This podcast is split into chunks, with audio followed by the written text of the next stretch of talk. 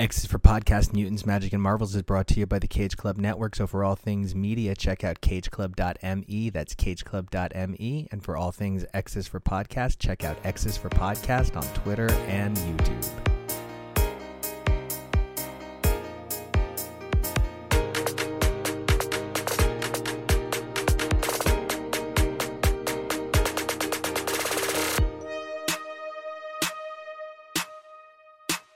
Hey, everybody, welcome back to X's for Podcast, the show we take a look at comics, mutants, magic, and marvels week after week through their many monthly titles. Now, I'm Nico, and you guys can catch me snicked along on Twitter and Instagram at Nico Action. That's N I C O A C T I O N. And to kill it on this amazing Magic Monday with me, we have who is the Nathan. Hello, everyone. I am the Nathan. Um, you can find me online at Dazzler AOA at Twitter and Instagram, where I will be chaos magicking some like toasters into having babies with me. I love it. I really genuinely love that because that means we can be only here to discuss one thing, one amazing Marvel hero, and that is the Scarlet Witch. Of course, calling her a Marvel hero is at times questionable, but I think all things sitting where they are, it might be okay to like Scarlet Witch again. Yeah, it's nice because I was a longtime Scarlet Witch fan, and then House of M came along, and I was like, uh, wait, she just fucking decimated all the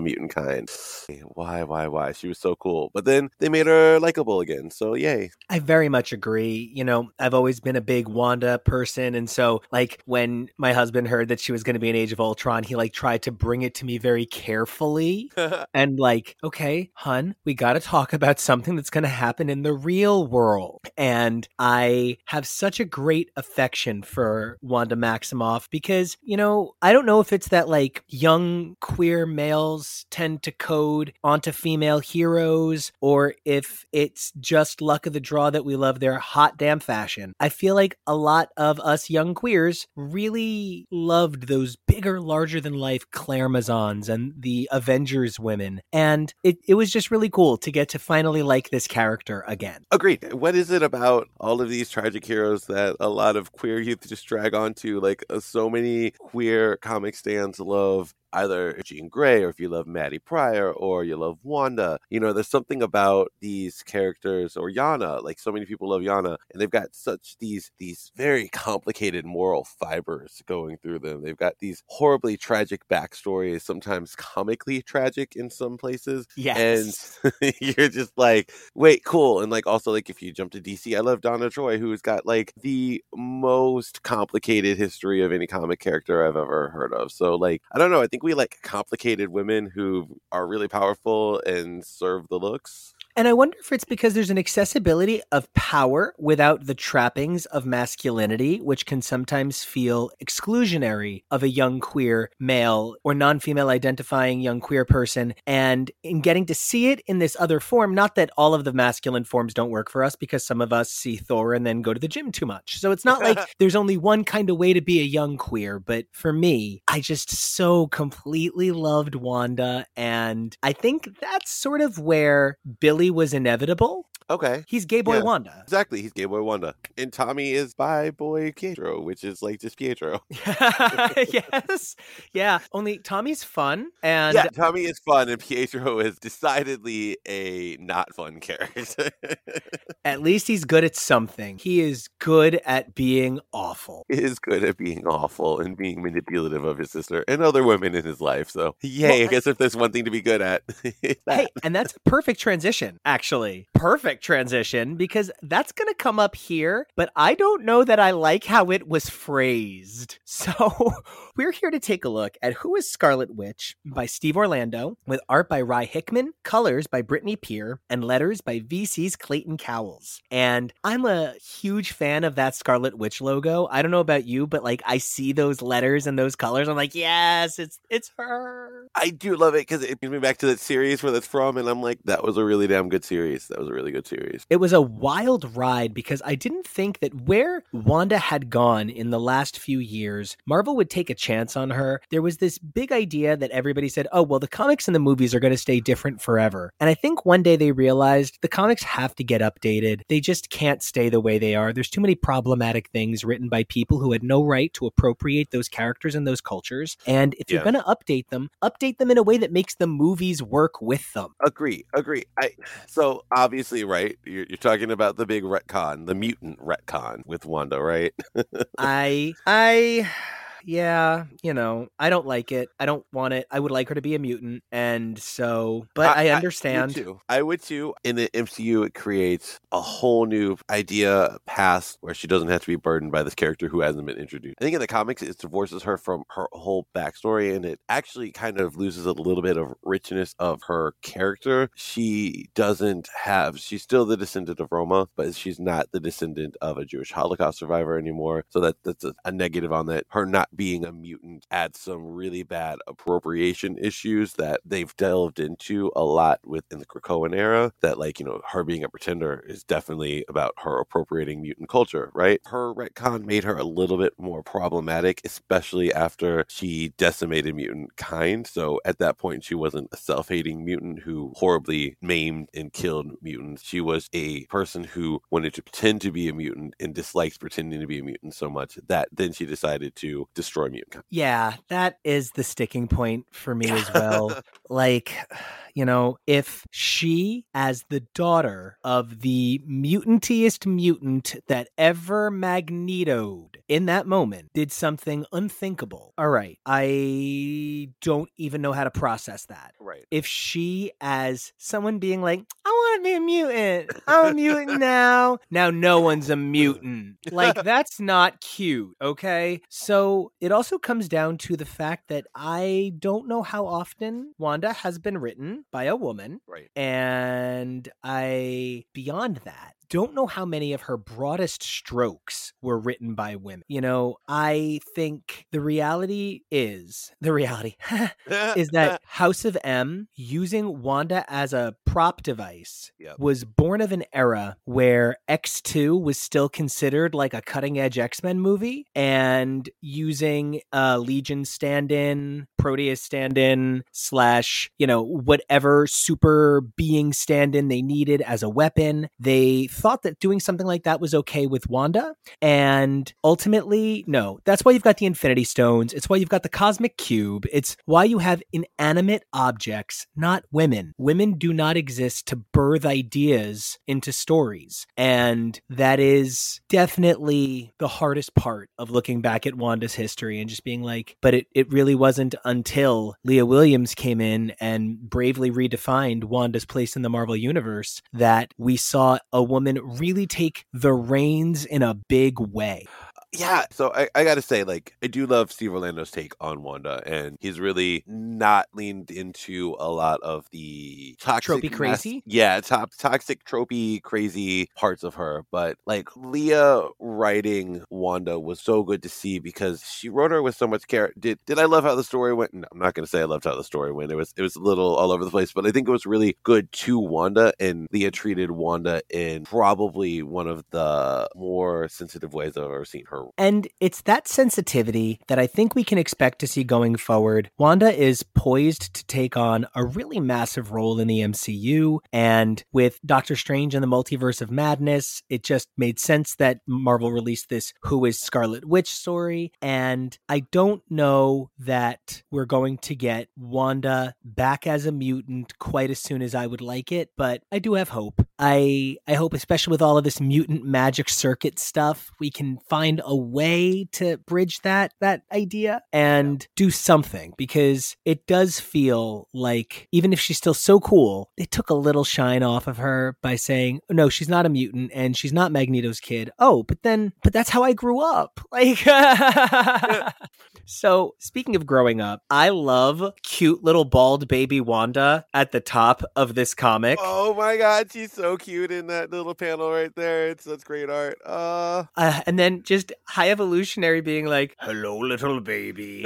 We're going to take over Wundagore." And like, it's just the cutest little thing. Yeah. I mean, the pitchforks and fire, maybe not as cute, but man, they fly through early Wanda life really quickly in this. They do. I think that is on purpose to try to uh, avoid some of the gross stuff. I would have to agree. There is a, a real attractive dexterity being applied to getting around stuff that it's hard to deal with. You know what I mean? Especially because certain writers love certain things more than others. So, like, Bendis did a lot of Wundagore stuff in his time at Avengers. And so I think sometimes the concern is if you go to one thing, you'll have to go to the other thing, to the other thing, to the other thing, to the other thing. And by not really getting involved in the situation early on, just kind of being like, oh, yeah, hi, evolutionary. Oh, but then there's Magneto. and like that speed works for me. Yeah. No, no, no, no. It's it's perfect. I think to get the gist of Wanda that Steve Orlando is wanting to present to everyone, you don't need to get all of that. I think you just need to go like, hey, cool, this happened, and now this happened, and Magneto came and saved you, and he thought you were mutant, and he brought you in. And I have to be honest, I think the part that throws me off a little bit is that it feels like, oh, by the way, he just tells you you have probability powers and you're fine. Yeah. It's oh, okay. I mean, I love the story. I it's one of the things we've talked a lot about about these Infinity comics is it has to keep it moving at a pace. So Yes. it's not so much that I'm even critiquing the narrative. It's maybe even talking about how how can we go through so much of her backstory, skipping so much, and it not impact her. That's a sign of some weak writing over the years. Yes, I don't envy Steve Orlando having to take this character's history and concisely say it in a way that one presents her still in a positive light, two, one that doesn't drag up all of the horrible shit that's happened and kind of helps break the cycle of trauma that she's been through. Like, because we don't we don't need to rehash that as readers all the time to understand Wanda as a character, but we tend to get bogged down in those details and do You know, and that's such a such a customer service lesson that you learn so early on. Like I feel like, you know, your first day of management training, everyone always says, "Okay, guys, so remember, 9 out of 10 people will talk about a bad experience, but only 1 out of 10 people will talk about a good experience." So, you know, it gets really easy to be like, "And that was the time she Karened, and that time she Karened, and that time she Karened."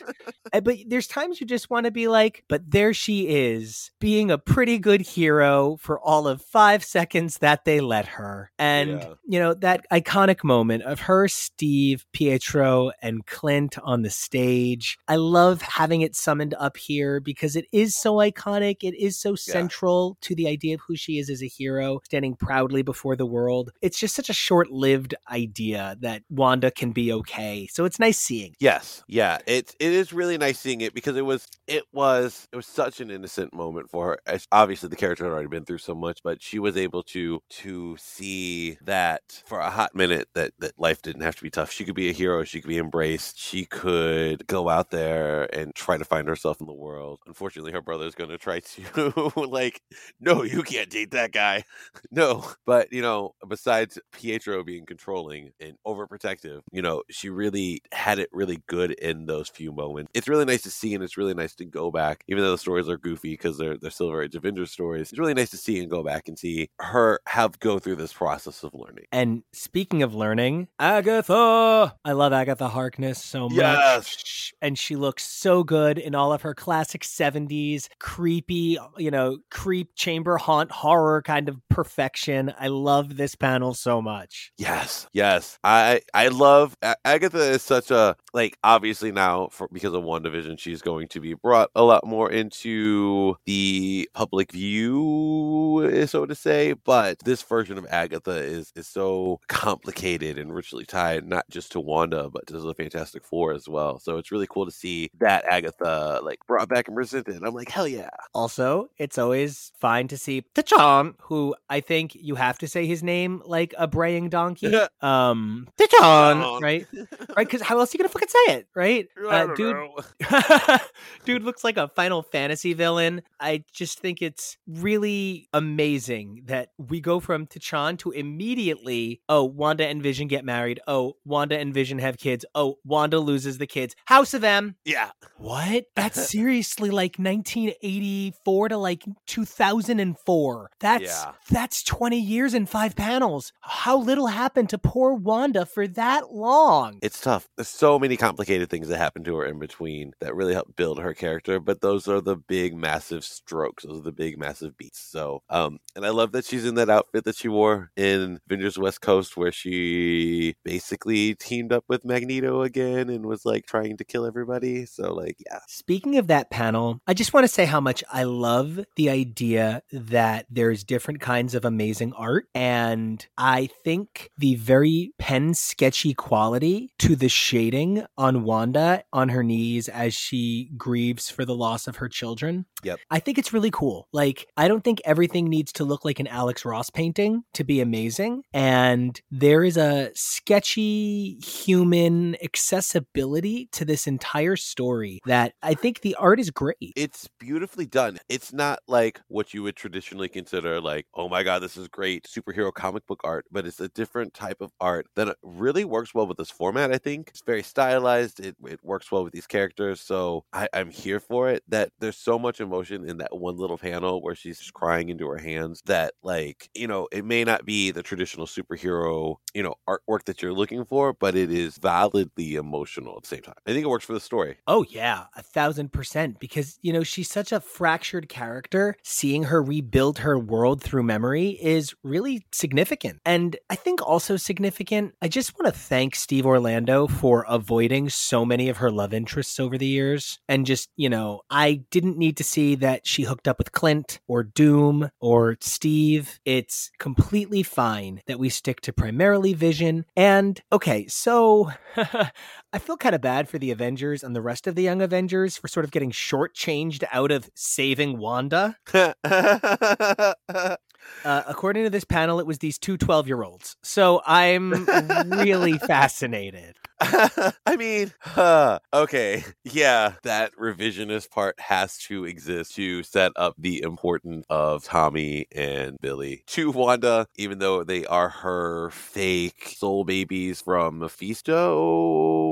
Like, yeah, it, it's very. I think you have to set up with Wanda in this story the importance of the found family, and I think that is what it's trying to do with this. And those are her found family. Yeah, you know, it's so important that her family always be part of her overall narrative because with how transient they've made the condition of being Wanda's family. You're her dad. No, you're not. Yeah. You're her sons. No, you're not. Yeah, you are. Sure, kind of her dad. With and how many half sisters at this point? And you know, with that sort of situation, I feel like that binding force, the agency of her choosing her family, is one of the ways in which she has been given agency and control over her own destiny. I even love when you go to the next panel there and you've got the Uncanny Avengers during that Yeah, arc there. To have Rogue there is an important character because they had such a complex relationship in Uncanny Avengers and they had a journey of acceptance toward each other. You know, I, I thought it was going to be all about like Wanda saying like, ew, banged my dad, but it's not. It, it's about.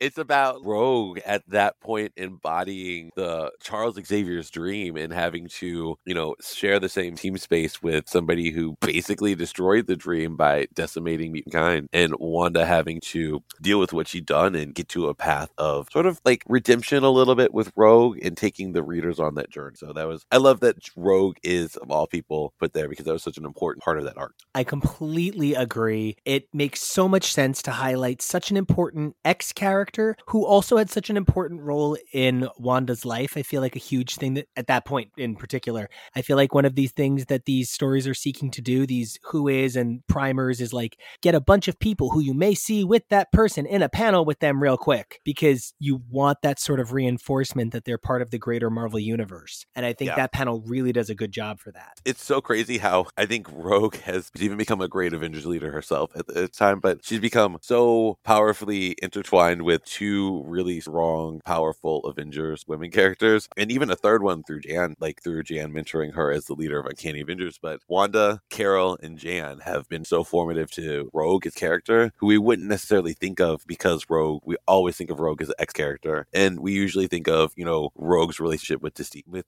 Mystique No, that's the best couple name I've ever heard. Distique. Oh my god. Yes. Mystique, that is a perfect couple name for them.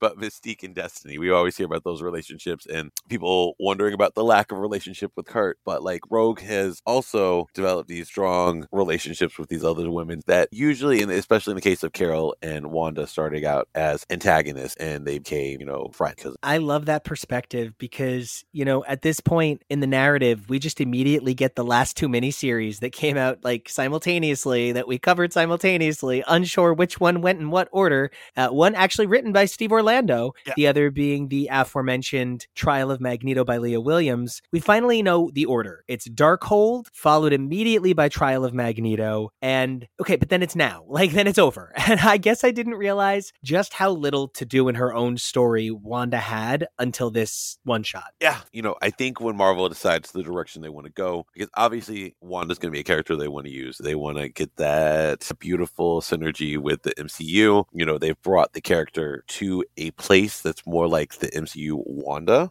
but I think they just need to decide what direction they want to go with the character because they've been a little torn. The Darkhold event coming out at the same time of Trial of Magneto was so confusing. As well written as the Darkhold event was, Wanda wasn't really necessarily the star of it. And also, like you said in the Trial of Magneto, Wanda really wasn't the star of the Trial of Magneto, even though it was a big Wanda story. It was about her death. She did finally get her redemption with the mutants. It was more about Magneto and it was more about the, in the Darkhold event, it was more about the, you know, the characters that served as the pawns for it. And it was more about Doom. I mean, Doom upstages Wanda half the time in Wanda's stories. And while you gotta love Doom for it, it's not great for Wanda. But what a great metaphor for the fact that the men that write Wanda always see themselves as more important for using her as a tool, mm. not necessarily any particular man. That was not a strike at any of the great comics legends that I love so much. Hey guys. but perhaps if we look a little further back, it is not hard to see that using Wanda as a, an infinity stone is not exactly fair because you don't just use Captain America as a shield. So it does seem reductive of women and certainly the fact that she, like many other female Avengers, has been known to move in and out of relationships that don't exactly make sense.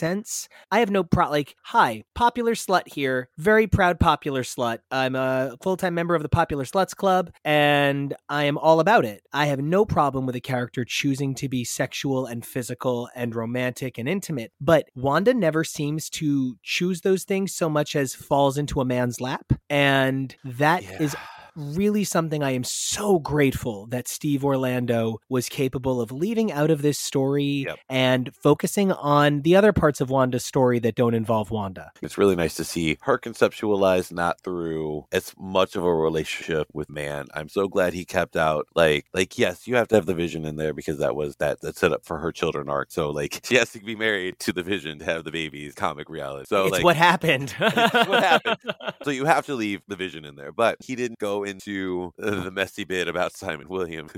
oh my God, when she brings him back. Oh my God. I forgot all. Oh man, that's another love interest I forgot about. Yikes. Yeah. yeah. So, like, she almost had this weird, like, hey, cool. You're almost like my husband was. Maybe I want to get with you relationship with Simon Williams for like almost as long as her relationship with the Vision went on. You know, you've got the the complicated, yeah, you got the complicated Steve Rogers, Clinton Barton stuff. And then, you know, it's a, it's a good relationship, but, you know, he, he also didn't get much of a mention of the Jericho Drumm stuff, the Dr. Voodoo, and I, I think it's good because I don't want to see Wanda defined through the lenses of her relationship with Miz. And two men I was really glad to see get very little panel time, all things considered. Magneto and Quicksilver. Just yeah. Quicksilver has dictated so many of Wanda's stories for so long, being the overbearing, controlling brother, that it has made it hard to like Quicksilver. In addition to the fact that Quicksilver is a fuck, like a full time professional discount rate diet fuck, but he is just the worst. And other than that, you know, he still yet would have been frustrating to see here because it would have been further reminder of just how little role Wanda's gotten to play in her own story as a result of characters like Quicksilver. Yeah, and you know what? Like I after you were saying that, I was like, yeah, her like holy shit, poor Wanda. In most of her existence, she has been a, a woman character that's been written by men writers who's been written as a pawn of the men in her life. And I'm like, wow, that's just awful. Like, and I think that's also why some of us get so drawn to her because we see we see sometimes people in our life being used as pawn by other pawns as other people. You know, even Jean Grey early on was written sort of the same way, like used as a pawn by other people. If you you know what, be it the Phoenix Force, be it Charles Xavier. So like these these Silver Age women like really have had their shit given to them. And I want to point out something that you said and tie it into this now. You had said earlier that it was so important that they kind of avoid the problematic uh, interpretation of her Eastern European heritage. And I think there's ways in which her Eastern European heritage actually dictated the way she was made a victim of men. She was treated as like chattel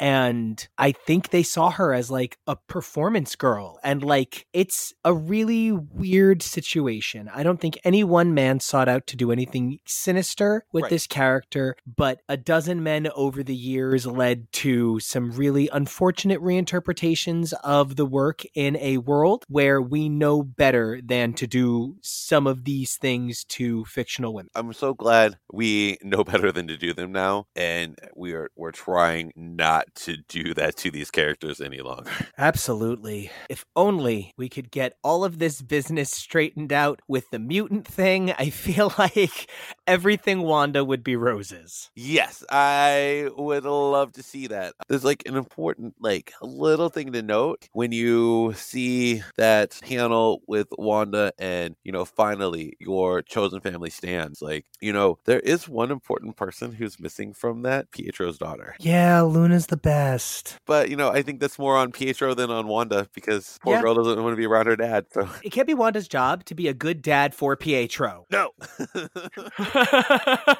oh man, Nathan, I have had such an amazing time talking Scarlet Witch with you as always. She is just such a great character and our shared love for her is definitely something that makes this so much fun. Is there anything you hope for from Scarlet Witch in the future? I'd love to see her maybe get her own series where she can get a chance to revisit some of these relationships. I'd love to see either her get more agency in those relationships or just go out there, strike out her own relationships, get another series where it's her and Agatha out there just kicking ass, you know, and not having to worry about any men. She doesn't need a boyfriend. I completely love that and I can't wait for that myself. We hope you guys enjoy this next segment.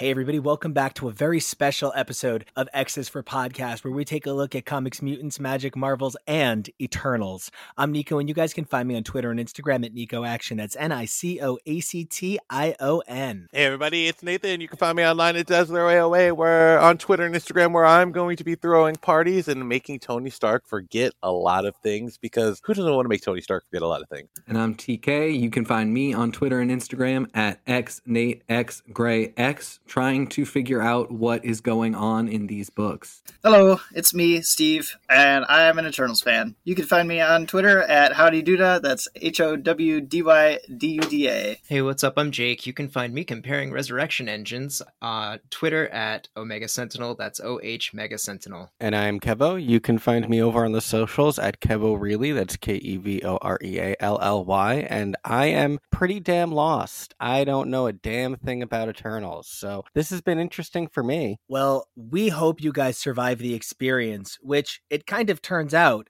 has very little to do with your actions and so much more to do with a grand scheme, cosmic plan we could not even hope to understand. At the outset, this has been such a fascinating take on a famous stable of characters. We are here, of course, to talk about the brilliant reimagining of the Eternals by Kieron Gillen, Esad Ribić, and Matthew Wilson. We're going to be talking about the initial offering, the first trade of the series, which encompasses issues one through six. Now, I want to start off with a little about everybody's relationship with the Eternals. I myself grew up on them. I was lucky enough to have a lot of books from my father, so I was able to read through things and have a strong understanding of a lot of these elements that came together here. But how about you guys? I also did want to mention that these VC's Clayton Cowles is responsible for the lettering and brilliant design of this book before I could possibly forget. Me and Eternals are like mainly through 80s and 90s Avengers with Cersei, with Star Fox, who I had to like go back and look up and say, like, wait, why is Star Fox not in this book? Oh, because he's a Titan Eternal, not an Earth Eternal. I was kind of doing some of the researches I was learning on this, and I was like, okay, I think I need to go back and read these other Eternal series because this fucking rocks. Although I wonder if the other art in the other Eternal series is just horny. Similarly, for me, it goes back to the 90s. It goes back to blood ties with Cersei and Dane, who is not an Eternal, but even still, Cersei and Dane in the matching brown bomber jackets. Yeah, she had that beautiful red outfit then too. Oh, Just a defining moment. It was everything I wanted to be. It was everything I wanted out of comics. It was the heaviest color palette you could love. Truly. And it just, you know, it gave me a vision for my own future. I'm still, I will be waiting for it in the next Eternals movie. But this was, you know, I was purely an X Men kid. I would get into any other characters through crossovers like that. I became aware of Cersei and I never pulled it together at that age to get super into the Eternals, but it was always just kind of something that I was like Googling about and vaguely aware of. And I would see the characters and know who who an Eternal was or what an Eternal was, but didn't fully engage with the backstory until, of course, the iconic Neil Gaiman run, which was a lot like this one in that it was a big reset and reintroduction for the characters and a potential opportunity to take them forward in a more, you know, a similar way to the X Men to make them like a really big line or maybe even the Inhumans. It didn't pan out that way, but it was a really fantastic story that cemented my enjoyment of the Eternals and made me kind of go back and read back issues and just always in general root for them. Similar to TK, my first experience with Eternals was Sersi during the Gathering saga in the Avengers. Those were some of the very first Avengers comics, some of the very first comics in like American superhero comics that I ever read,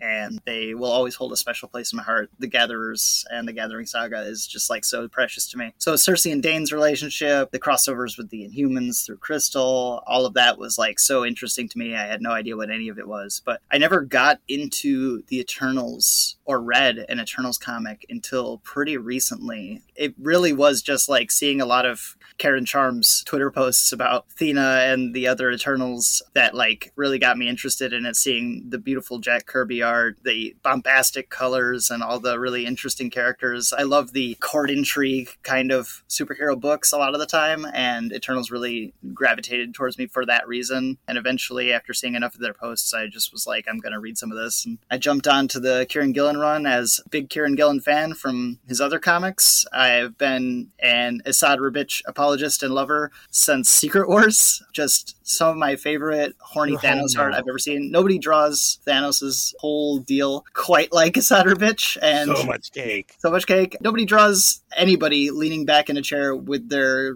dick out the way Esad Ribić does, and he loves to do that in the series, like right off the bat with Zuras and later with Thanos. But it's astonishingly beautiful art. The figures are incredible. The backgrounds are just stunning and like high sci-fi in a way that has always just like really excited me. And so it was a no-brainer signing up for Eternals when Eternals number one dropped, and I have absolutely loved this series so much ever since. So much so that I went and saw the Eternals movie on the premiere night in theaters. Really good movie, fantastic stuff, and I'm excited to see more of it in the MCU. But I'm also really I'm going to be an Eternals by Kieron Gillen and Esad Reader for as long as I possibly can. Unsurprisingly, TK and I have the same jumping on point. Blood Ties was the first trade that I picked up when I was like 10 years old and really falling in love with comics seriously for the first time. Sersi was the one that stood out. She was on the Avengers and it was an Avengers, West Coast Avengers, X Men crossover story. And she went toe to toe with Exodus, who, in my mind, reading that at the time, was the big bad mute. He had all of the powers.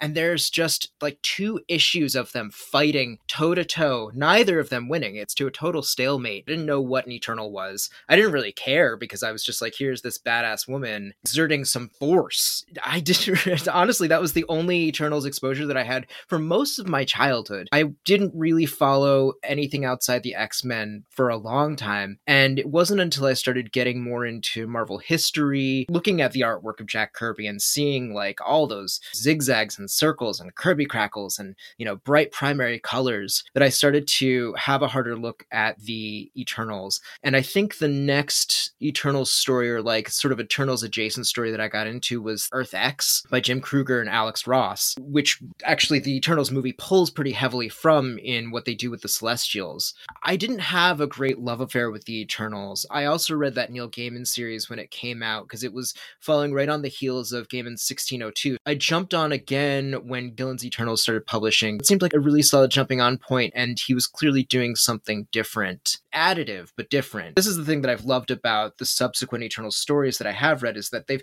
added on to a complex mythos and clarified a lot. Whereas my exposure is mostly just hearing Nico talk about things that happen, but not really paying that much attention. I read the first issue of this like five or six lifetimes ago, and then many, many moons later, we saw the movie, and now I've read this. I still don't feel I have a very tight grasp of.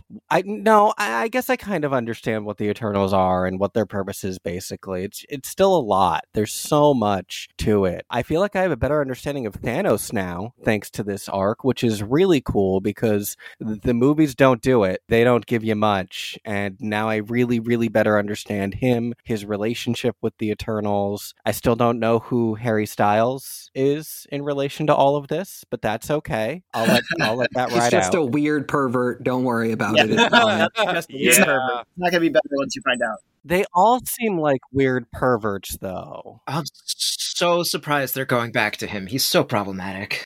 They all seem like weird perverts, though. Yeah, they kinda like, is that the your bad thing? one?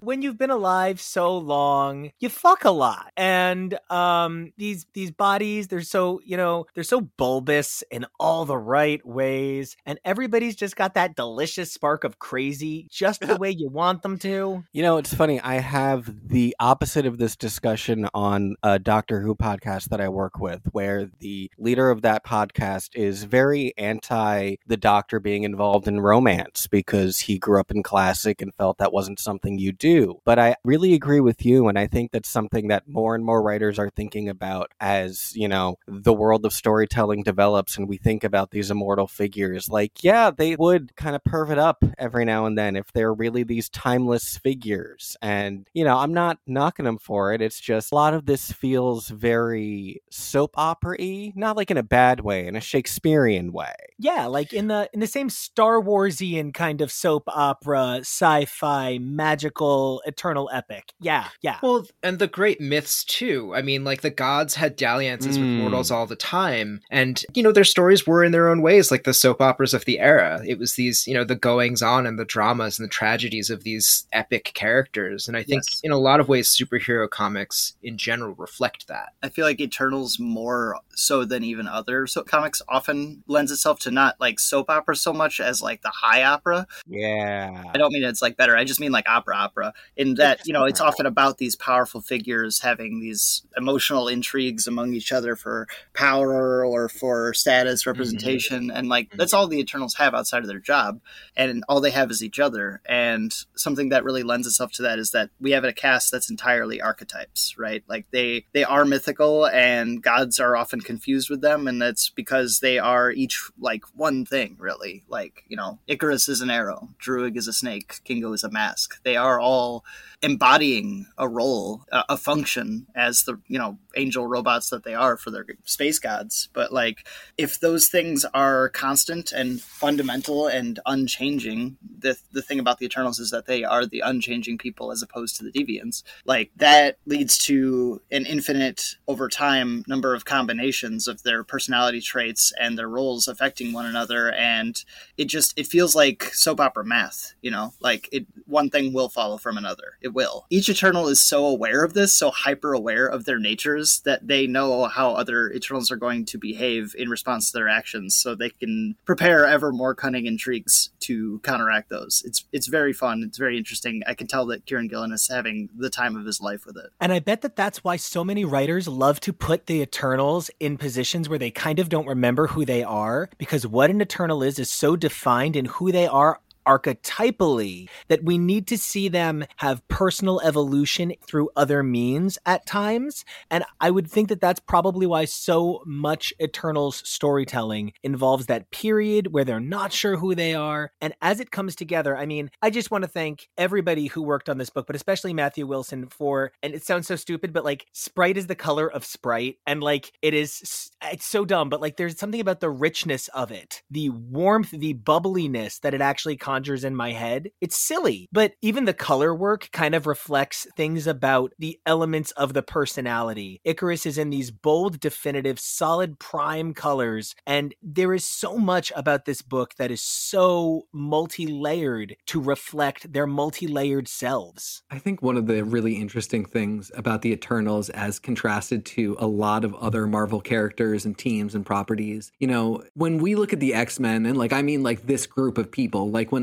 a lot of queer people look at the X Men, they see themselves reflected in the X Men experience. When disabled people look at the X Men, they see themselves reflected in the X Men experience. A lot of kids see themselves as like a Spider Man type, like they're just a kid trying to make it through the day. There are a lot of characters in the Marvel universe that people look at and go, their experience is like mine. It's heightened, it's different, of course. That's why this is a story, but like I see myself in them. I think it is really difficult to see yourself in the Eternals in any way, to identify them with them in some way where you're like, this is totally my life. Just like waking up, having to defend this earth with my magical body, and some of my friends are really evil and we all have sex with each other. Machine problems. Yeah, yeah, exactly. It's just like these this is so not relatable and yet at the same time it's not written to be relatable. It is written to be a drama that you look at from the outside and just stare at in slack-jawed awe because it is these larger than life characters that could never be anything like you. And for yeah. Marvel that does so much world outside your window stuff, this is a really good piece of a broad tapestry that gives the audience a lot of different facets. I love that it's so larger than life. It's a fucking Greek tragedy. I mean, it's like one of these classic stories. Yeah, you're not supposed to see yourself in, but like still telling you all of these morality tales at the same time. And it's so epic and engaging and amazing. And the art just like shines on this level that matches the epicness of the storytelling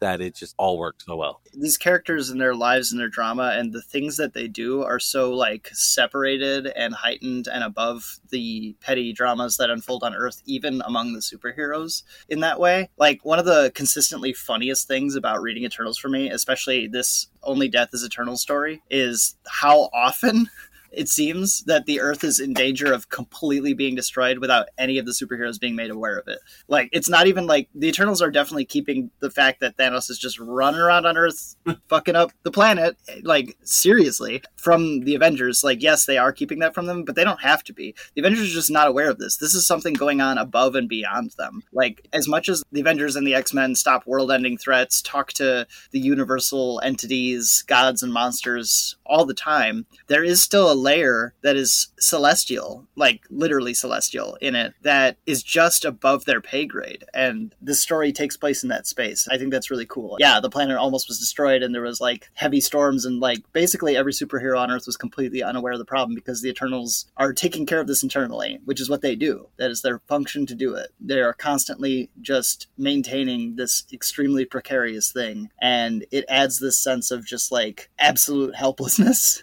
to the planet, but also this like comforting idea that there are these angels who are out there looking out for you, even if you don't know that they're doing the work. And I think that that idea is echoed constantly throughout this first arc, especially when Ikaris first meets Tony Robson. It says like, you know, there are guardian angels on this earth, and today I'm yours. What an amazingly powerful thing to say to a little boy.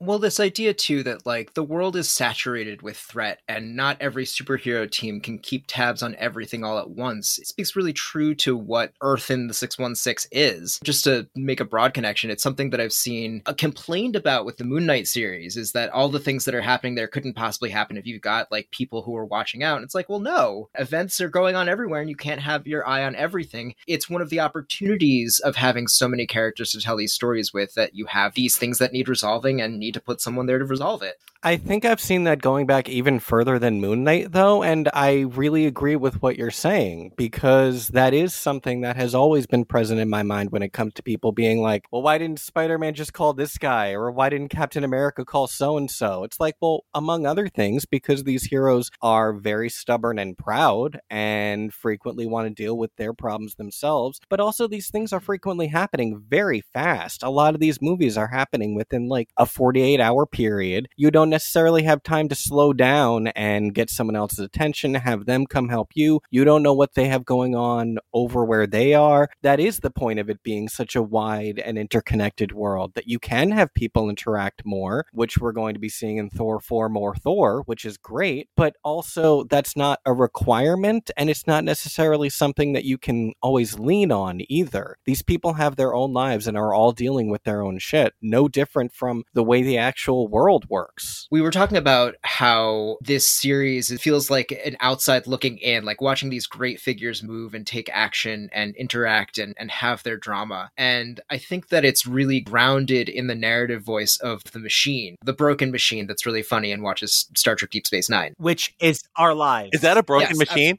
Yeah, that's this whole show's life. It makes the whole thing so much more approachable having a narrator who looks at what's going on with you and is like, yeah, isn't this fucking ridiculous? And yet, at the same time, it is a machine that is basically woven into the fiber of the planet that we're on that no humans know about, and probably a lot of the heroes don't even know about. So you have this moment of being like, this is going on in the background the whole time. Nobody has any idea. And this is my narrator and like my perception of how this whole thing is going down. It's both really alienating and because it's such a funny voice, it really brings you into the story. And, you know, to get into that story for a moment, I think one of the most powerful devices that they employed as a creative team to get the ball rolling on the sense of drama in Eternals number one and two, that really very connective opening two issues, I think by having it be Ikaris, Sprite, and Thanos as our sort of most main board pieces, as exactly as we have been saying, that sort of archetype really rises to the surface. And there's a sense of perfectly aligned mythical figures. We have, you know, Ikaris, who is just the goodest gooder from sort of an outside perspective. Thanos, who just wants to kill. He just, why are you stopping him from killing? And one of the things I appreciate is Sprite does also seem to represent kind of a personification of the confusion we would experience being thrust into this situation, especially early on in the story. How did everybody feel about the construction of specific Eternals that they used to get the ball rolling on the story? I thought that was extremely cool, and I would even go you one further. I don't know how Ikaris is written in a lot of previous stuff, but I would argue that he is not the goodest gooder here. He is very explicitly a weapon. Like Agreed. how Agreed. Kieron Gillen says that he's an arrow. When he's talked about as like a hero, when they say because Ikaris is a hero, he does this.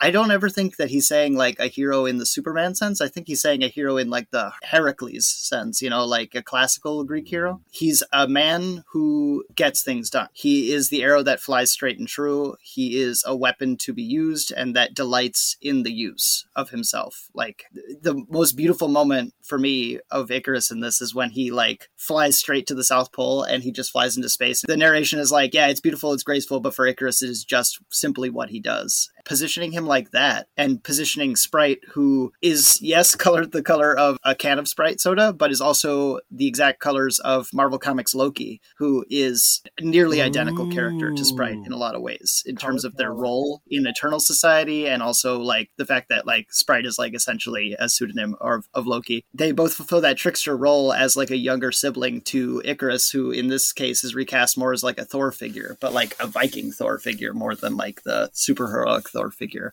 Not only are they all archetypes, but they also echo other archetypes when they're paired together. So when Ikaris and Sprite are together, they are like Thor and Loki going out to take on this massive evil that is world ending. And when other Eternals are paired together in different combinations, they produce yet more echoes from history, from classical contexts, and just from like regular superhero tropes. I thought that was like a really clever way to open this up because it made me think about these two Eternals specifically in a way that I never previously. Same, same exact. Like that's how I felt too. And at the same time, the really important part of the journey that they go through is encountering the other Eternals and sort of giving us our initial glimpse into the inner workings of Eternal society, whether it be Zuras as a leader, whether it be Druig as an instigator, whether it be Sersi as kind of a morally ambiguous, sexy pot stirrer. We're getting glimpses of all of these relationships in a way that is sort of just reminding you, like, bookmark this. This is important. But, you know, again, as you say, in this in these first two issues, we're really primarily focused on, you know, the return of Sprite and Ikaris, the fact that Thanos is there, and what are we going to do about this? But as we deal with that specific plot line, the book is putting out tendrils into the eternal world that we are meant to start to link to and identify as part of a much larger picture. And it's done really well, such that it never overwhelms a primary story, but it gives you a lot to think about and work with and start to pay attention to for getting a broader picture. Yeah, this is a Sersi that I have never seen before. This is such an interesting Sersi to me. I feel like I have recontextualized everything I ever read when I was a kid about Sersi because now I look at that and I say, this is how Sersi is presenting to Iron Man. This is how Sersi is presenting to Dane Whitman, to these petty humans that she likes toying around with. And now I feel like I've never known Sersi. I've only known the face she's been presenting to the Avengers for some fun. Yeah, that's like exactly what I was like thinking of with Sersi. I was like, oh my god, like we always get presented the fun party girl, but we never really get to see what's behind the mask and just seeing how complicated she is and how like fucking smart. If I can make this about Mulholland Drive, like I usually try to do, it feels like the Sersi in Avengers is like Naomi Watts at the beginning of the movie when she's just a happy-go-lucky, naive debuting Hollywood talent, and then the switch towards the end where it's revealed that she's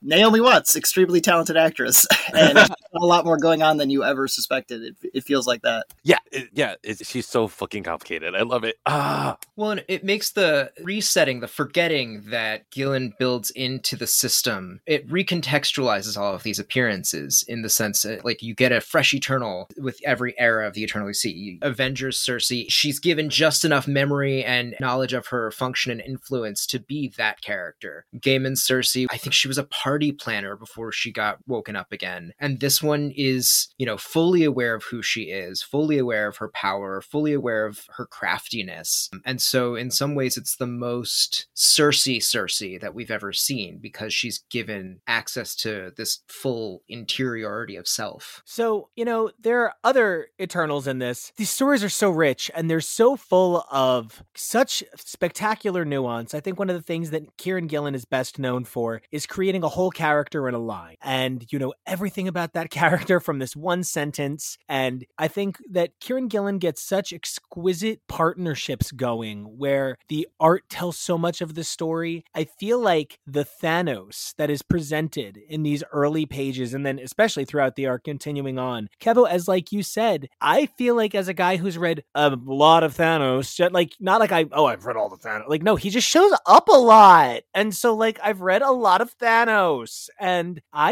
really get him better now. This Thanos is uh, awesome.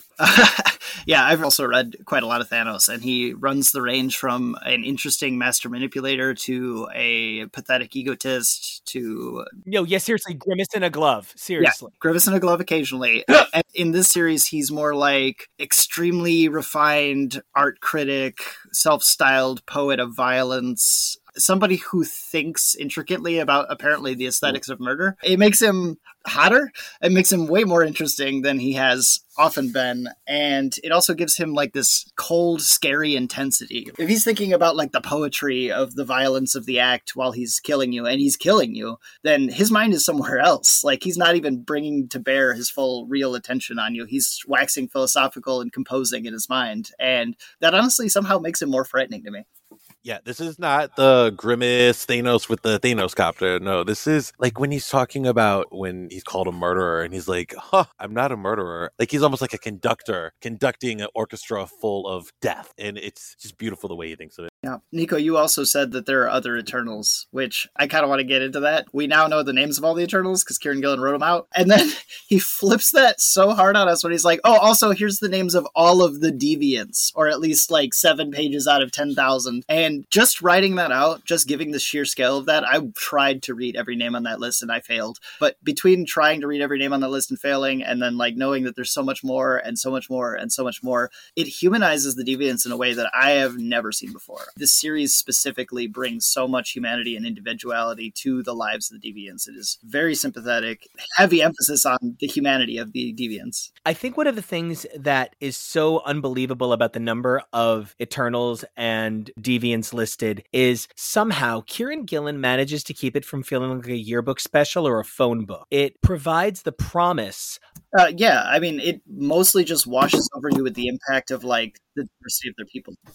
Yeah, it's so powerful. And I also really find the depth that's provided to a number of the Eternals in small ways really clever. Every word of Druig is painfully telling, even the ones that are nonsense. And I think we get a view of Thena that's unlike anything we've ever seen before. And it's tragic and beautiful. And the fact that they really do a lot to kind of link her up with Angelina Angelina Jolie's character in the movie and give her that almost exact same look where she just really is this like warrior goddess. But what we're seeing of her is like a lover, unapologetic, unabashed lover. And the way that that begins to fold into the story of the humanity of the deviants is such a good piece of connective tissue because she really is one of the iconic, recognizable ones, especially right now. And so to use her as that journey into the the reality of how deviant life is and how the deviants and the eternals interact. And to not just have her be like the awesome fighty girl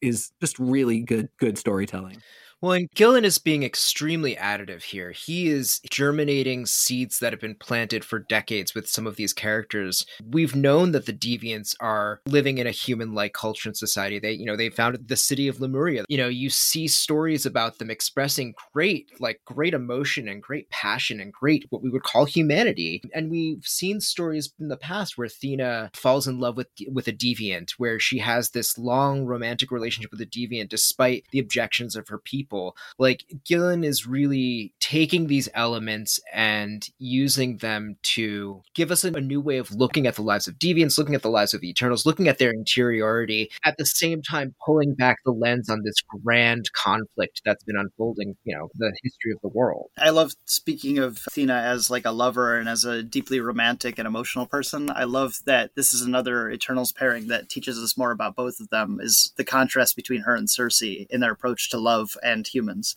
Like Thena is a romantic. She's deeply in love. She loves deeply, and it's something that gives her life. It's something that really like pushes her forward. It's it's a very important part of her character and who she is. And Sersi is like the opposite, right? Sersi is well known for her dalliance with humans, but that's just sex. That's just fun. That's just playing around most of the time. Even with Dane, she was mostly just like torturing him a lot of the time. Oh yeah, it's amazing to see like how like Sersi looks at the lifespans of humans and deviants and looks at her own and says like like, well, then I, I just have to close myself off. I just have to remember that they're only playthings for me and never get involved. But Thena takes that as I need to express this love as deeply as I can. I need to enjoy it while I have it, and I need to live as much as I can and be present with them. And you know, that's it's tragic that they won't live as long, and it's especially tragic in the case of Tolau. But like, it's worth it to her. It, after all this time, it's still worth it to her to keep reconnecting and to keep finding that spark and that joy in other people. And that's like that's some something so beautiful and so hopeful, especially in stories and stories and stories about immortal characters or long lived characters who just have this nihilism and ennui after a long time. To have this one character who says, like, hey, I've lived just as long as all of them. And for me, it still matters every time, you know? So, um, for you guys who have read more Eternals stuff than I definitely have, have the Eternals come into conflict with Thanos before outside of like AU stuff? Oh, yeah. Oh, yeah. Yeah, this is this is standard canon for them at this point. Although the one thing I feel like is really special about this is I feel like a lot of the time when Eternals come up with Thanos, it is Thanos is doing a big Thanos story. The Eternals come in because there is a background connection. And this story does something, I don't know, the quality of it is just really different. This is really a family fight. This is acknowledging Thanos' role as an Eternal, not just as this like godlike force in the Marvel universe, but specifically as a part of this really complicated godlike family. And them finally having these much more deep interactions with him where they deal with how his presence among their kind, what it says about them very broadly and their mission. Exactly like what you're saying, TK. Like it, it really brings Thanos in because I mean Thanos is eternal. Like I mean he is of that Titan colony. So like I think there was so much separation before because of the Titan and Earth colonies, and I think for a lot of us readers, we didn't really have all of the pieces at the point because when you're following of Eternals through Avengers just randomly here and there, you're you're not going to always pick up on that full story on it. So I love seeing it conceptualized here in this in this big book where I can see it beautifully done, beautifully laid out. Everything's tied together. This almost feels to me like the Eternals House of X. Like it's very much, you know, I have a reconceptualized vision of what the Eternals are now. Whereas before it was kind of loose and all over the place, but now we've got a, a firm direction they're going. We've got some exciting, you know, subterfuge that they have to do among the humans. You know, you get a really strong separation of what an Eternal is versus what a human is versus what a mutant is. So I, I love the direction it set it up. It set up a lore and a story in a way that I want to keep reading it. Yeah, really is. And, you know, I think the idea of calling it like House of Xing them, yeah, I get it. Cause it's not so much that like, I don't want to say that there's been sort of like a, a willy nilly kind of eh, eternal schmernals kind of attitude for a little while. Cause as much as I am a fan of, of Aaron's Avengers, because my whole thing is it toes the line of the Marvel universe, I don't know how much is like uniquely designed stories so much as they're like, well, now we're going to do a You Live in a Celestial and um, the Eternals are going to die in one panel and it's going to be really uh, unfulfilling. And that is definitely a failing of that first arc. And the work done here to sort of retreat the Eternals with respect as one of, you know, like the great Kirbyisms still in the Marvel universe. You know, everybody's all a gaga over, and by everybody I mean me, is all a gaga over Miracle Man coming to the Marvel universe. But, you know, look at the Miracle Men that have been lingering in the background, just waiting for their moment. I think you're spot on with that comparison about jumping out of Jason Aaron's uh, Avengers run and turning it into gold. And I think that's something that's happening more and more often. As not hot as I am on Jason Aaron's Avengers run, there have been a lot of great fruit coming from it. Between this and Moon Knight, they're both stories that reevaluate and rehabilitate the characters after the traumatic event of going through Jason Aaron's Avengers run in, in an arc. They come out the other side and then they give it to somebody and then they just turn it into something absolutely precious. And I don't know, maybe maybe that'll be the uh, legacy of this very long Avengers run. I totally agree that this new run does feel like a bit of a soft reboot in the sense that like we're given so much data, so much history, so many so many points of history that it's like these are the things that you need to know. These are the things that you need to remember. The rest of it we can kind of hand wave, but if you want to think about it in your head canon, you can think about it in your head canon. Like it feels like we're, you know, we're being given the complete history of the Celestials integrative now, and that's going to continue to be woven more deeply into into the the fabric of the present ongoings of the Marvel universe. They're going to be made more important, especially through these summer events coming up. It definitely feels like they are solidly trying to create the this corner of the Marvel universe. You know, I often talk about like the Hell's Kitchen corner, the Krakoa corner, like these places, these settings, these characters that you get that are associated with one era, and you can do whole events in Hell's Kitchen. They just did Devil's Reign, and there's so many characters that you can expect to be a part of it, and you kind of understand the general like actual physical locations. It seems like this book is really trying to set that for the Eternals. And by issue six, it's plausible to me that you start spinning off books from here. It doesn't happen, but I hope it does, that we start to see solo series or a different kind of team book, like, you know, a specific action team of some kind. This really is firmly setting up the Eternals corner of the universe to be something that can be accessible long term. I definitely see you know, the way everyone does, where this is like a nice reboot slash launching on point. This gives a lot of history of the Eternals and really sets up a lot of the characters. Obviously, based on the characters they chose, a lot of this is to line up with the movies as well. One of the things that most threw me from that perspective, however, is the completely different characterization of Druig from what I felt like we got in the film. We spoke, you know, about how Sersi and Athena's characterizations compared, but I really felt like the Druig that was in this arc is almost a completely different character from the film. I think apart from the scene in the village where we see him using his powers, the Druig that we got in the movie felt a lot like more of a Dylan McKay from 90210, where like he's brooding and wearing leather jackets and kind of flirty and and it hurts to look at things. he's bad, but like he's gonna do the right thing. Whereas Hurts to look this at things as Jordan Catalano, Nico. I gotta I know throw what that I out said. there. he knows what he said. I know what I said. Yeah, he's not hot in the comics. He's hot in the movie. We get it. but like you know we we compared uh sprite to loki earlier based on a lot of her characterization and her you know trickery and and her color palette and everything. And it feels like either of those characters could really be the loki type figure. And i just was wondering what everyone else makes of the more um the guy who's playing Druig has a good body so let's lean into that in the movie characterization of Druig versus what we got in this the comics version I like that in the movie because I feel like it's an on purpose twist that you're not expecting. If you've read Eternals comics, you're expecting Druig to be the traitor, and so was I. And if you've watched Western media, then you know that they usually default to having the straight white extremely hot dude who is like just a you know kind of like a cookie cutter chad to be the hero when he ends up being the guy who had betrayed them all along Ikaris in that movie. I think the Ikaris and Druig portrayals were necessarily changed in order to pull that neat little trick of defying the expectations of the viewer maybe.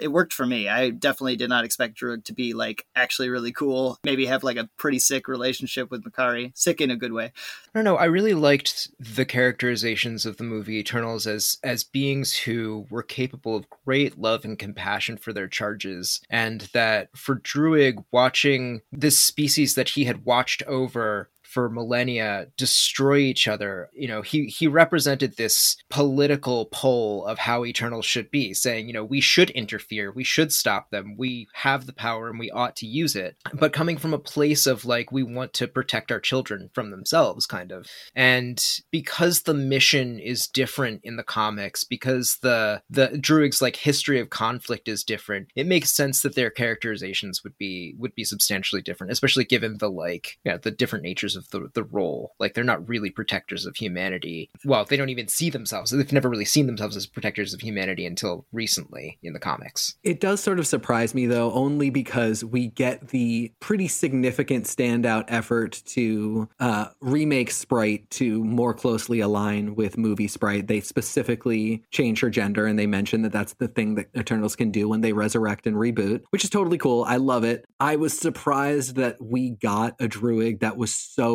completely divorced from the movie character in terms of look, in terms of motivation. It seems like the need to have a member of the group that can be, you know, tied to Thanos and just generally be the problematic one that they all love, but is just making it so difficult and is participating in antagonism half the time. You know, it's got to be Druig. It's always been Druig, and it this is kind of part of the story that they're constantly going through. It's the way that Logan's always got to be the one that sacrifices himself to stop the bad thing from hurting the X Men. He's the best at what he does. Druig does have a little bit of that iconography to him where he's got to be the betrayer. And what we know is coming up in Judgment Day, it feels like the seeds are just planted very early for him to play this problematic role amongst this family. So I want to point out one of the other really great features about this comic for a moment. The data pages. Oh, they make me so hot. And they're beautiful black and blue Tronity goodness. They're just so sexy and so good.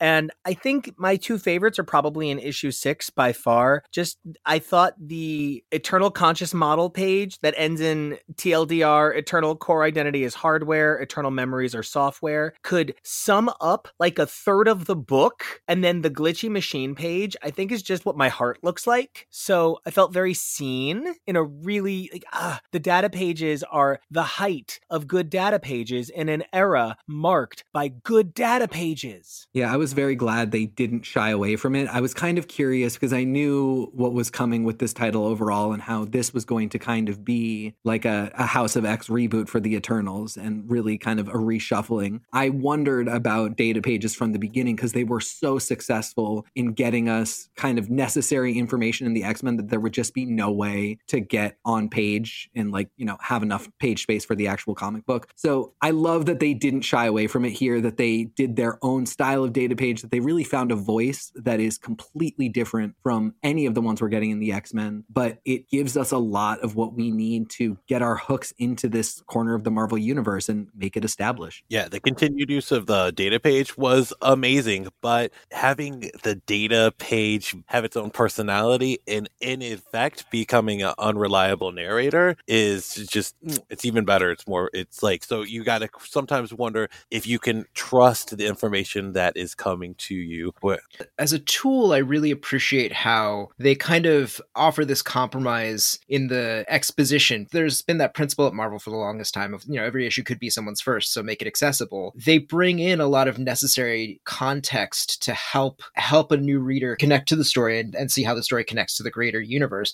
And within the context of this trade, certainly, the data pages offer that connectivity and offer that like look backward towards stories that have already been written. And I think that's what they're doing at their best without having to like beat us over the head with expository dialogue of what came before and you know that kind of inorganic storytelling. If literally any other current Marvel Comics writer wrote caption boxes that said, "Ooh, I'm so kooky. Ooh, I'm so quirky." Isn't that weird?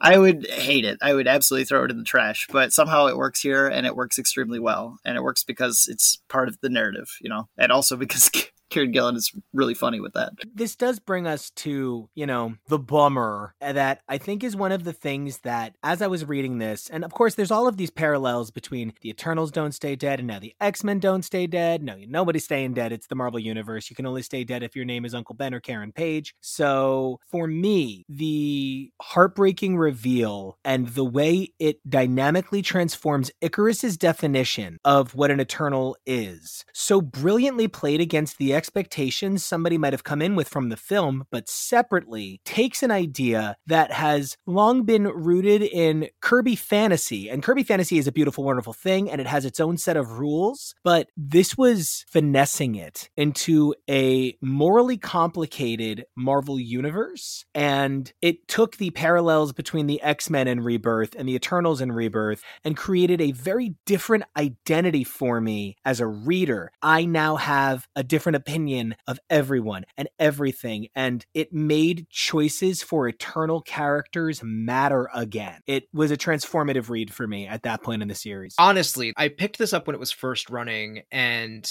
I was reading about the resurrection thing and I was just like, well, this is just, they're just doing this over in House of X Powers of 10 right now. Why, why would they have two stories about like a people and the, re- like, this all feels too similar. And so I put down Eternals and, you know, decided like, let's let the story develop a little bit because it, it feels redundant. And I was very, very happy to pick it up again and to read it through and to see, you know, to understand that the consequences, the functionality, the like shaping philosophy as a result are entirely different. And I think you're right. It introduces this element of consequences matter because if an eternal comes back, it's a sacrifice it raises stakes. It forces you to have to be more gentle. I can't remember if it's in this run of six, but eventually Ikaris has to learn how to dodge, and he's like, "Dodging? What's that?" It's just such a it's it's a reshaping of how these beings have to act in the world if they intend to continue defending humanity. If they intend to hang on to that as part of their role and identity. I love that you mentioned that like they have to learn how to dodge now. We early, very early on, got the whole thing where like you know Ikaris doesn't see a difference between windows and walls because he can see through both and windows are very new so i just setting that up in, in advance so far in advance as like the exact mindset that they're going to have to try to change makes it seem like a staggering task. I love how it gives consequences to this magical thing that you know we haven't seen as much of a consequence within the x-men right? We had some with the resurrection protocols. We were like oh cool. It's, are they losing parts of themselves? And turns out they were because onslaught was eating them but like that was only a little bit. Like but these are actual like some real real real world consequences in the comic universe. Adds so many layers to what we knew about Sersi that she already knew about this, and she's just quite okay with it. she's just like, okay, whatever.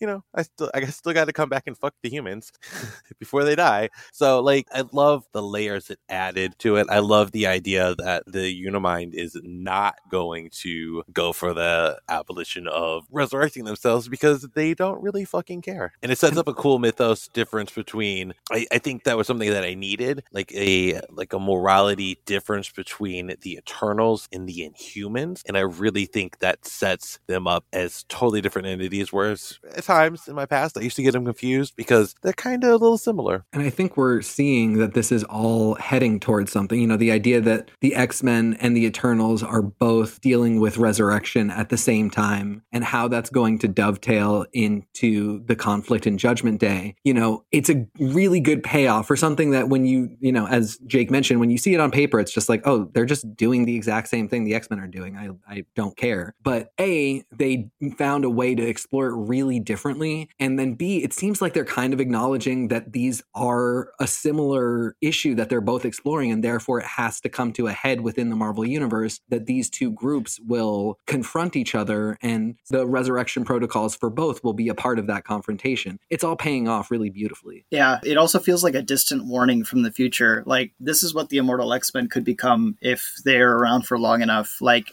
basically robotic archetypes in some ways, because the Eternals have the unfortunate issue of whenever they get too emotional or act up too much, then the higher ups just like erase their minds, reset them to factory defaults, and roll back their personalities. And like, that's absolutely a thing that is within Xavier's power, and he has little to no accountability, nor does anybody else on the council. So, reading the Eternals here, it's like, I just see like, this is what the X Men could become if they're not extremely careful careful. And I love how it sets up a natural confrontation between the two, even without the existence of like, oh, they're calling themselves gods, we're calling ourselves gods. But you know, like one of the X Men's core, like the one of the three laws of Krakoa is kill no human, and the Eternals, by their existence, and every time they are reborn, they kill a human. So like, it's just setting them up for like huge conflict. And I really like the way that Gillen mirrored it with the earlier flashback story with Ikaris and the boy with the beacon whose life he felt that he took and the way that they pay that off with the reveal about Toby. I think the one thing that really pulled me out of the story and the emotional impact though is I don't get why Toby looked exactly like Sprite. Like is that just me? I no, think... it, the one thing yeah. I will say is Esad Ribić's younger character drawings maybe sort of miss the mark for me some of the time, but I do agree with you. There's there's a similarity um, amongst those two specifically that I think is just kind of like a visual shorthand that maybe maybe never got quite sorted out. Esad Ribić does not throw a lot of variation into his faces, and in fact, his faces often put off a lot of new readers. Like there are people who don't like his art because of the way he draws faces, and uh, I can understand that. But I think that there's so much more going on with the bodies and figures and designs and backgrounds that I'm always willing to overlook it. But that is completely fair. That like two kids are going to look pretty much like the same character. Two adult men are going to look mostly identical if they're you know drawn with similar skin tones or hair length. So that's always going to be a thing, I think, with the Esad Ribić's art, or at least he, he seems to put far more emphasis into like the world building aspects, the design, and the figure drawings. I super agree to the point where I actually love the parallels it creates between both Thanos and Ikaris's faces. They yeah. have so many structural elements in common in a way that really creates masks of these two super gods in opposition. It's such a great way that a master of their craft uses an element of their own style in such an effective storytelling way. I really see what you mean, especially when Ikaris's face is bashed in and all bruised. Like you very much can almost see Thanos in his face. And I think you get similar moments with uh, Phastos and Thanos as well. I mean, it's just, you know, he's drawing this godlike family and they're all kind of cut from the same cloth. They're all coming out of the same system. And it even ends up going so deep as like all these characters are united and therefore are going to have kind of a similar look to them. It's much more about the broad tapestry that is woven as opposed to really focusing on individual details a lot of the time. Yeah, and when he does focus on individual details, it is always for that parallel, like you guys said. That scene towards the end with Phastos and Thanos when they're going back to Phastos putting Thanos' heart together, you know? There's two panels and they're opposite each other where Phastos and Thanos look like they have extremely similar bones underneath their faces. They have extremely similar brows furrowed and looking at each other, but then it follows it up with that extremely detailed panel underneath of Thanos with his finger under his nose, trying not to smile at how he thinks he's the smartest one in the room when they both do. That's exactly what I was talking about when I. That's the, exactly the panel that I was looking at when I started talking about them. It's, It's so gorgeous. Yeah, it's extremely beautiful. It's one of one of my favorite panels of Thanos at this point. And I guess in that regard, there's something to be said for the emotional effect of making so many characters look similar. It makes you really feel like they are, you know, all one people. And in that way, you know, Toby is just like Sprite, but Toby's the one that we lost. It's just if you don't make the characters different enough, it can kind of be confusing for the brain. It's